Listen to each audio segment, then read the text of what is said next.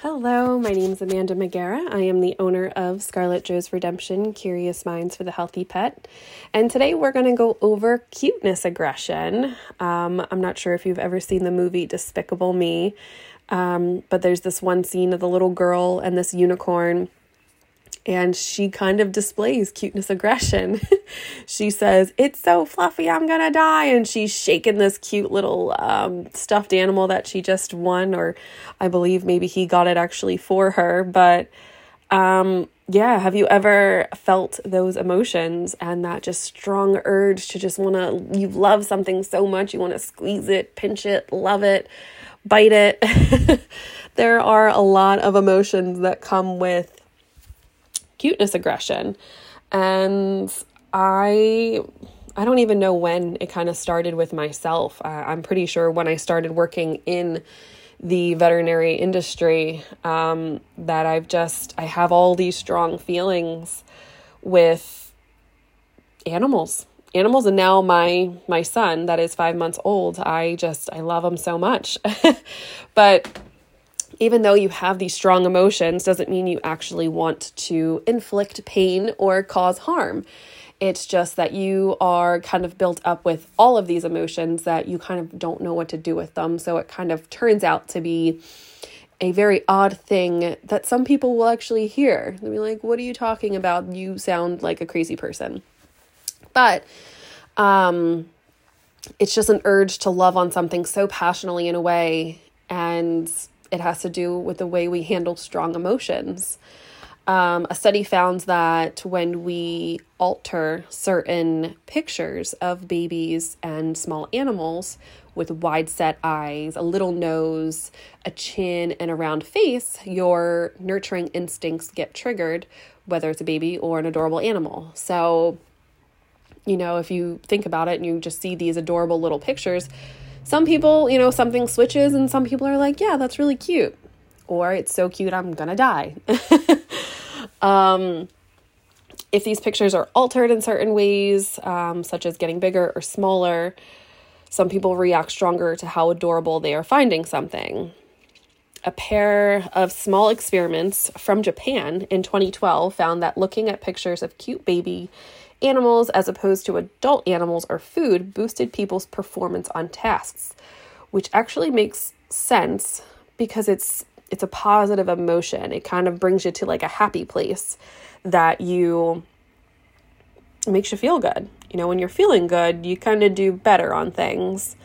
Um, versus when you're not feeling that great and you know have a little dark cloud above your head and it just makes sense. So there's something called dimorphous expressions, and Yale did a study between 2014 and 2015 that was published about d- dimorphous expressions. So, what that means is when you're happy, but then you cry, or you laugh when you're angry.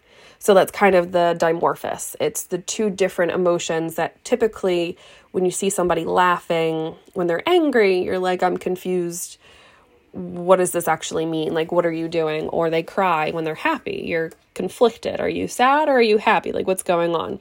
So that's it. They had multiple studies where people were looking at pictures of babies and asking them how they felt. Usually, it was the people that felt overwhelmed were the ones that felt cuteness, aggression. Um, they still need to do studies, but this may be a way people manage strong emotions, positive emotions. Um, uh, University of California, I was watching some YouTube videos, and they actually did a study where they did the um, the EEG caps on their heads and kind of tested their brain activity and wanted to see like what happens and more emotion came, you know, more brain activity came with the emotion of looking at the baby animals, which they expected. Um, so it goes emotional, and then a feeling of being overwhelmed turns into a love bite. These people have more emotion related brain activity. These are the people that feel more cute aggression. So, you know, you're excited, and then there's a feeling of being overwhelmed, like you just you don't know how to handle it or how to take it and then you want to squeeze it and pop it and love it so much, but you actually don't do any of those harmful, painful things to the thing that you love or find cute. Um, so, in the future, um, what they are looking to do studies on um, is autism, depression, and psychopathic traits, which is super cool because it is, again, it's kind of odd to have so much love inside of you that, you know, you say, I want to squeeze you until you pop or punch your face in, or it's just, again, that overwhelming feeling. So, if you have these overwhelming feelings, know that you are not strange. You are amongst the lovely people that have this cuteness aggression, or they call it cute aggression.